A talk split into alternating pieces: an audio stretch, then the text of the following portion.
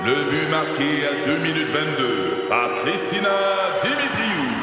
Avec l'aide de Sebastiano Brunet, Lucie Beaulieu, Tarek Malki, Jenny Agostino, Eddie Chen, Emmanuel Jean-Pierre. Au hockey, comme en immobilier, pour réussir, ça prend toute une équipe.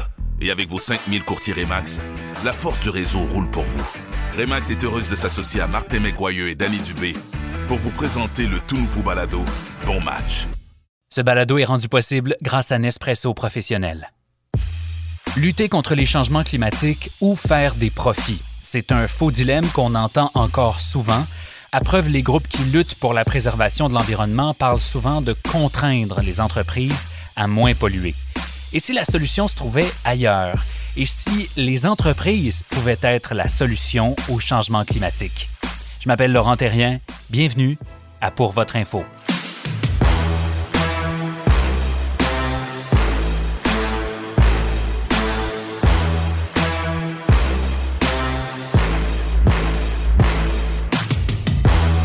Content de vous retrouver. Je veux prendre une seconde pour vous remercier de la vague d'écoute et de commentaires que j'ai reçus après la diffusion la semaine passée du premier épisode de Pour votre info.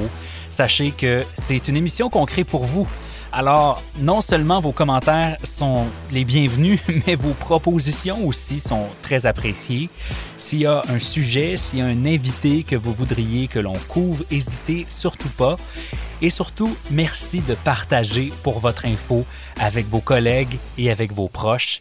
C'est ça qui va faire le succès de ce balado-là. Alors, cette semaine. A very cordial welcome to the annual meeting 2020. C'est la voix de Klaus Schwab que vous entendez. C'est le fondateur du Forum économique mondial, qu'on connaît mieux sous son petit nom, Davos. Le Forum de Davos, c'est un peu comme la grand-messe du capitalisme. hein. Chaque année, il y a des centaines de CEO et de chefs d'État qui se retrouvent en Suisse pour discuter des grands enjeux du monde. Le thème de cette année a beaucoup fait jaser. C'est The Great Reset, une grande réinitialisation.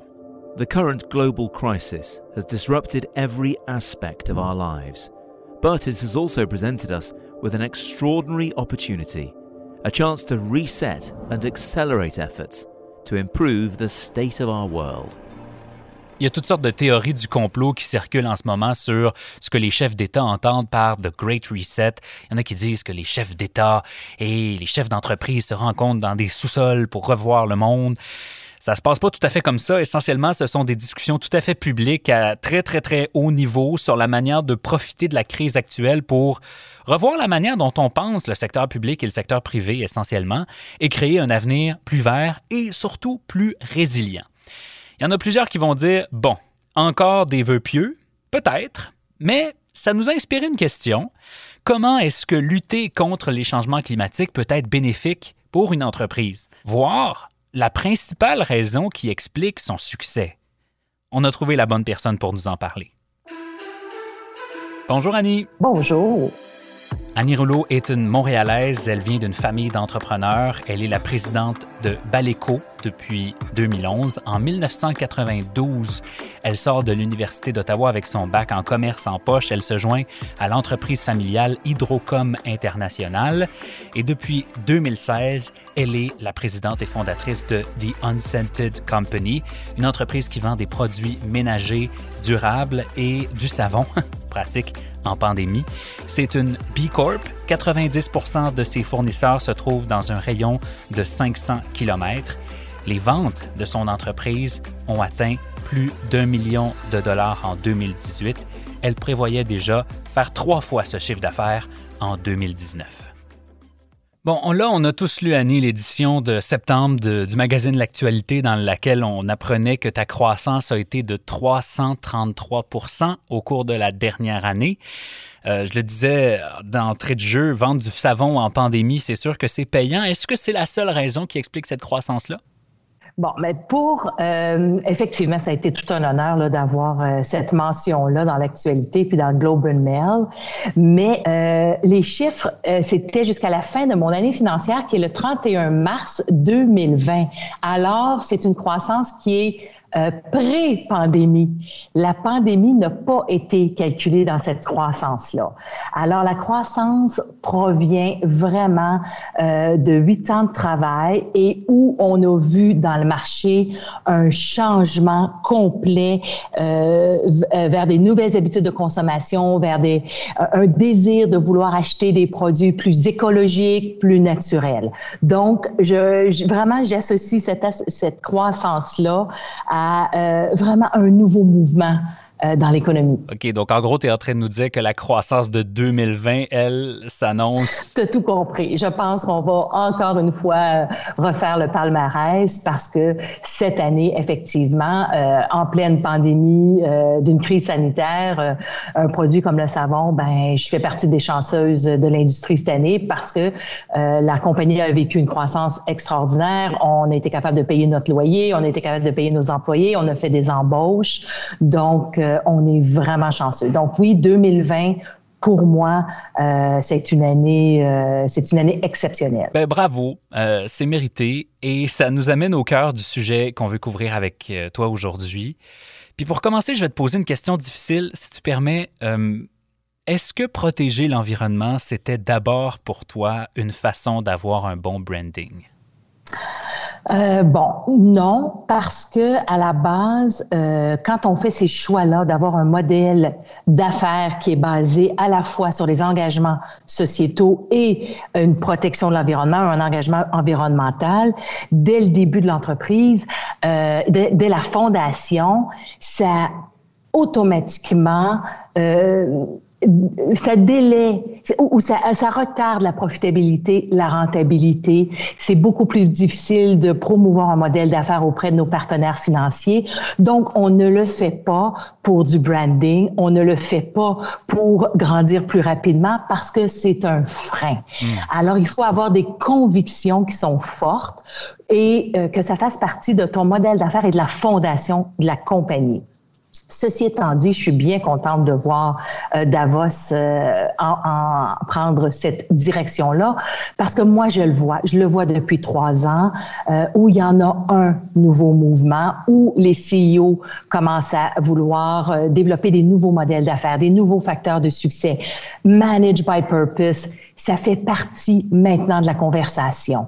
Alors, oui, la pandémie était là et nous l'a peut-être fait réaliser plus rapidement et on doit adopter des comportements puis des changements, mais on avait déjà mis la table. Puis tant mieux si, la, si cette crise-là nous permettra justement de revoir, de resetter le bouton et de recommencer sur une base beaucoup plus humaine, holistique, parce qu'on le voit.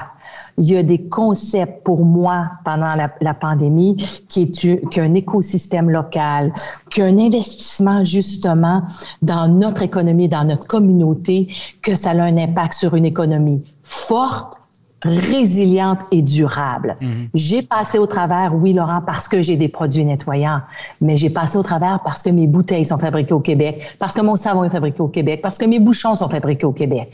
Alors, on a pu euh, avoir une chaîne d'approvisionnement qui a été euh, qui a répondu à l'appel, qui était disponible et qu'on a aussi comme amené avec nous parce qu'on était essentiel, mais notre écosystème aussi a été essentiel. Donc tout le monde a continué à travailler. Donc on voit la la force de l'impact d'avoir des, des, des, nouvelles, des nouveaux modèles comme ça. Donc, merci. Je n'étais pas au courant pour Davos, alors je suis bien heureuse. Ce que je comprends, c'est que ça a même été un avantage concurrentiel, en fait, pour toi d'avoir une chaîne de valeur qui était plus courte avec des fournisseurs qui sont plus proches aussi. Euh, d'abord pour protéger l'environnement, mais oui, encourager l'économie locale et tout ça, mais ça a des avantages économiques, ça a des avantages business pour toi. Absolument. Je veux dire, on, le sait, là, dès le début, euh, c'est pas rentable parce que euh, le coût est plus élevé, mais comme je suis certifié B Corp et j'avais déjà d'emblée décidé que le profit est important, mais pas au détriment de l'environnement, puis pas au détriment de, de mes engagements de la communauté. Donc, comme c'était dans mes statuts d'incorporation, aujourd'hui, euh, je vois que c'est rentable. Et je vois qu'on a des mentions, comme on, mentionnait au début, qu'on est capable d'être rentable, d'être profitable tout en étant durable. C'est ça qu'il faut comprendre comme concept, que l'économie et l'écologie, le développement durable, parce que ça va au-delà de la planète, euh, que ça peut coexister dans une entreprise. Puis c'est le pari que j'avais fait, parce que ma mission d'entreprise, ce n'est pas de devenir le leader de liquide à vaisselle sur la planète. Ça ne l'a jamais été. Je n'ai pas le mot savon, détergent dans ma, dans ma mission, mais plutôt de contribuer au mouvement de réduire euh, l'emballage de plastique à usage unique. Mhm. Donc, j'ai une mission avec une vision de vouloir le faire par les changements de comportement sur des valeurs de transparence, d'inclusion, socialement et environnementalement responsables. En 15 secondes, je vous ai dit ma mission, ma vision et mes valeurs. C'est clair. C'est pour ça qu'on est capable de continuer dans cette direction-là. On revient dans quelques minutes.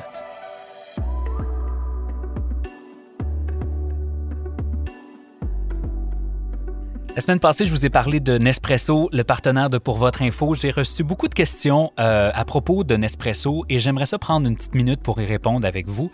La première, c'est, euh, Laurent, tu nous parles de Nespresso professionnel. C'est quoi la différence avec Nespresso? Ben, c'est très simple. Nespresso professionnel, le nom le dit, c'est la gamme de machines commerciales. Donc, c'est la gamme de machines qui est conçue pour vos employés, vos clients, bref, pour le bureau.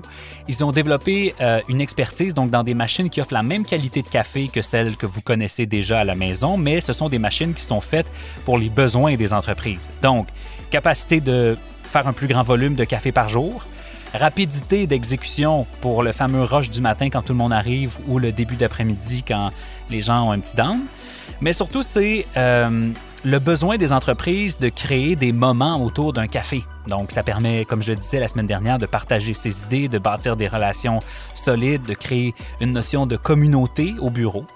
Vous pouvez aller à nespresso.com pro si vous voulez les voir. Et l'autre sujet dont on m'a parlé, c'est l'engagement environnemental de Nespresso. Et c'est pertinent qu'on en parle en plus dans un épisode où on se demande justement ce que les entreprises peuvent faire en matière de lutte au changement climatique.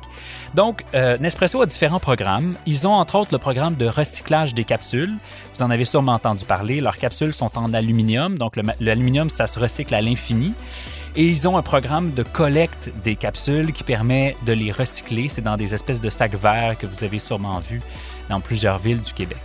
Le marc de café, donc le résidu, est utilisé comme fertilisant par des fermiers québécois et l'aluminium est utilisé pour fabriquer d'autres objets comme des canettes, euh, des vélos par exemple. Et finalement, Nespresso s'est aussi engagé à ce que votre tasse de café soit carbo-neutre, donc neutre en carbone, d'ici 2022. Mais la carboneutralité, c'est un vaste sujet, alors on en reparlera une prochaine fois. Euh, je sais que c'est beaucoup d'infos, mais euh, si vous allez sur nespresso.com pro dans la section durabilité, il y a des articles et des vidéos qui vont vous permettre de creuser un peu plus la question.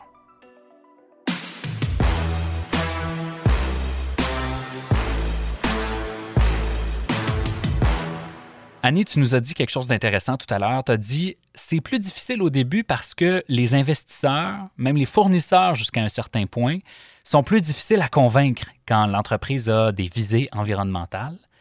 Est-ce qu'on te prenait au sérieux quand tu as lancé The Unscented Company? Bon, absolument pas, parce que tout le monde fait du savon. Donc, euh, c'est pas du tout un produit qui est innovateur euh, à la base. Il n'y a pas rien à faire dans cette industrie-là. Et pour moi, au contraire, c'est une industrie qui n'a pas évolué, qui est extrêmement conventionnelle, où je pouvais avoir un impact autant dans le contenu, avoir des produits plus simples, plus biodégradables, que dans le contenant, en revoyant l'éco-conception pour revoir notre empreinte de plastique. Premièrement, quand tu parles d'engagement, de communauté et d'environnement, c'est un OBNL.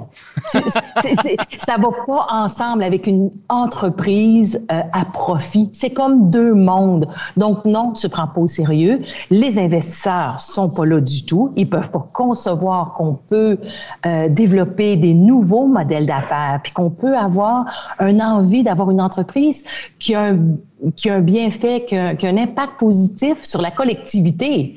Mais ça, c'est pas des termes qui se parlaient là, il y a sept ans, il y a huit ans ou il y a même cinq ans.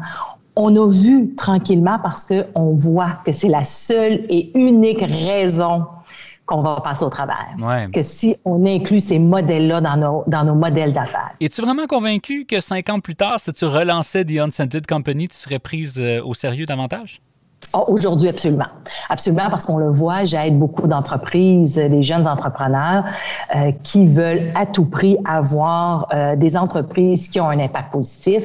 Et euh, de plus en plus, il y a des fonds d'investissement et ils obligent d'avoir une partie de leurs investissements dans des entreprises à impact positif. Donc déjà, ça, ça n'existait pas. Donc, on voit qu'il y a un éveil de conscience et la crise aura provoqué. Pourquoi? Parce qu'on se rend compte, les, les CEO et euh, le premier, les premiers éléments sur l'agenda, c'est comment on repense notre management plus humain. Déjà en partant, si on met ça sur la table, ça va mieux aller. Hmm. Et là, on est comme au cœur de la question, c'est est-ce que c'est la responsabilité des entreprises de faire cette transformation-là? En gros, est-ce que les entreprises ont même davantage de pouvoir que les gouvernements pour lutter contre les changements climatiques, selon toi? Bien, je pense que c'est pas dans notre euh, devoir, c'est plus que c'est dans notre intérêt collectif en tant qu'entreprise privée, en tant que grand donneur d'ordre privé ou public et gouvernement de changer notre culture, tu sais, que le gouvernement puisse investir dans des grands projets d'innovation plus verte il va donner le ton, il va mettre la table. Mais nous, en tant que bons pères de famille, on se doit qu'en tant qu'entreprise, on éduque nos enfants pour avoir des plus grandes et des plus belles valeurs sociétales et environnementales. On a un chapeau d'éco-citoyen les professeurs ont un chapeau d'éco-citoyen, ben je vois pas pourquoi j'arriverais moi le matin dans mon entreprise et pas avoir un chapeau d'éco-citoyen. Alors oui, pour moi, c'est autant ma responsabilité que c'est la responsabilité des professeurs de mes enfants de les éduquer dans un contexte où oui, it matters. Oui, il faut avoir un souci pour l'environnement, puis il faut se soucier de notre communauté.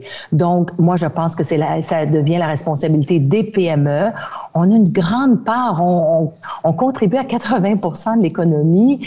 Euh, donc, chaque petit geste compte. Puis, c'est sûr que si je regarde mes 12 personnes à Ville-et-Mort sur l'île de Montréal, ça paraît c'est pas euh, les grandes entreprises du Québec qui peuvent avoir mais quand même, je vois et je réalise l'impact qu'on a dans l'industrie parce qu'on est en train de changer certains standards.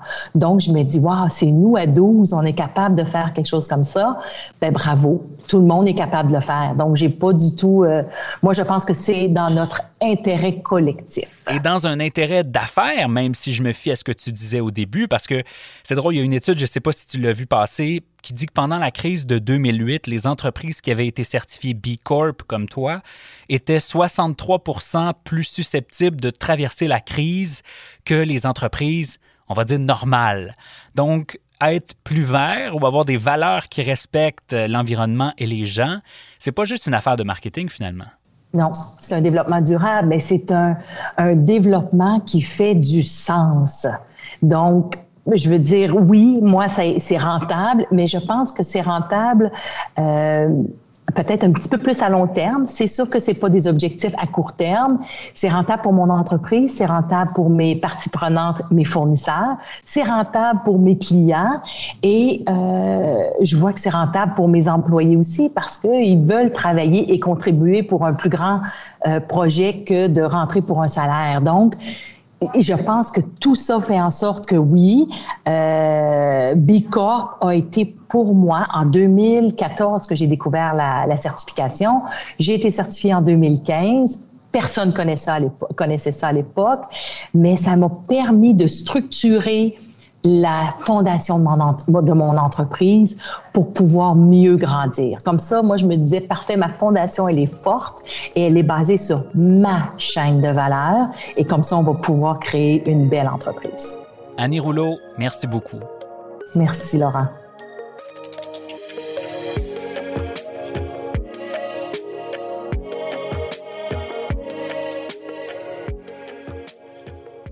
En terminant, voici ce que vous devez savoir. Je vous rappelle que ce que vous devez savoir, c'est la fin de l'émission. C'est deux nouvelles que vous devriez savoir si vous êtes en affaires au Québec. Lyon Électrique, l'entreprise qui fabrique des véhicules électriques lourds à Saint-Jérôme, prépare officiellement son entrée en bourse sur le New York Stock Exchange.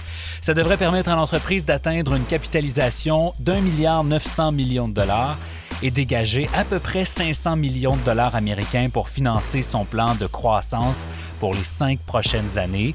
L'entreprise a choisi d'entrer en bourse par le biais d'une société d'acquisition à vocation spéciale, un SPAC en bon anglais. En gros, ça va lui permettre de lever du capital plus vite, ce qui va la positionner avantageusement pour répondre à une des promesses du président Biden, remplacer 500 000 autobus scolaires américains par des autobus électriques. L'histoire complète se trouve dans le Financial Post. Et est-ce que c'est le début de la fin pour la filière canadienne en intelligence artificielle? Vous avez certainement vu qu'un des phares de cette nouvelle industrie, Element AI, sera vendu à l'entreprise ServiceNow pour une somme qui, elle, n'a pas été dévoilée, mais que certaines sources du site TechCrunch ont évalué à 500 millions de dollars. Le Globe and Mail, quant à lui, parle de moins de 400 millions. Et lors de la dernière ronde de financement, la valeur de l'entreprise avait été évaluée entre 600 et 700 millions de dollars. Selon le Journal de Montréal, c'est à peu près 80 demandes de brevets qui passent dans des mains étrangères. Ça signifie évidemment une perte de contrôle des Québécois sur un des fleurons d'intelligence artificielle euh, au pays. Mais la Caisse de dépôt y voit quand même une bonne nouvelle. Il semble que le modèle d'affaires d'Element AI n'était pas soutenable à long terme. Il y a même des critiques sur le site Glassdoor qui parlent d'une certaine désorganisation au sein de l'entreprise. Les liens vers ces deux nouvelles, comme toujours, sont dans la description. Voilà, c'est tout pour nous cette semaine. Merci à Charles Prémont qui assure de main de maître la recherche et la coordination de Pour Votre Info. Chez Nespresso, merci à Laurence Pérus, Magali Thomas et Valérie Landreville. Ici Laurent Terrien, on se reparle la semaine prochaine. Recule un peu, recule, recule. Stationner en parallèle, ça devrait être simple. OK, crampe en masse, en masse, crampe, crampe, crampe! Faire et suivre une réclamation rapidement sur l'appli Bel Air Direct, ça, c'est simple. OK, des crampes. Bel Air Direct, l'assurance simplifiée.